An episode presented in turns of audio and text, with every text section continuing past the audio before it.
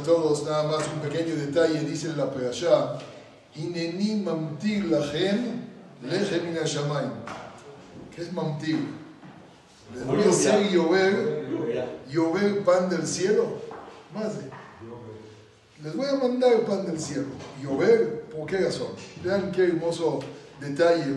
Escuché de un jajam que se llama Jajam Saadón. Lo explica así.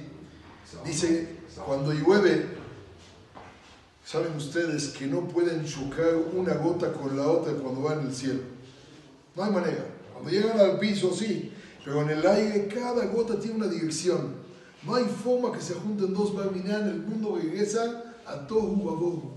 Aunque le pongamos un este, ventilador encima de la lluvia, nunca se van a juntar dos gotas. Cada gota tiene su destino.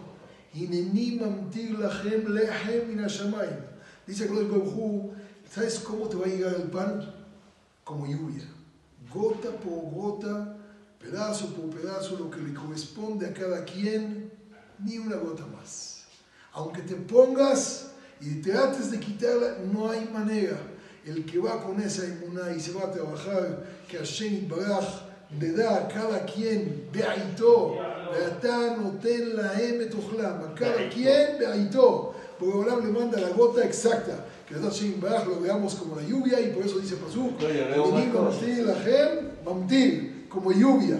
Ni una gota toca con la otra y a cada quien le llega su porción adecuada. Buen provecho para todos.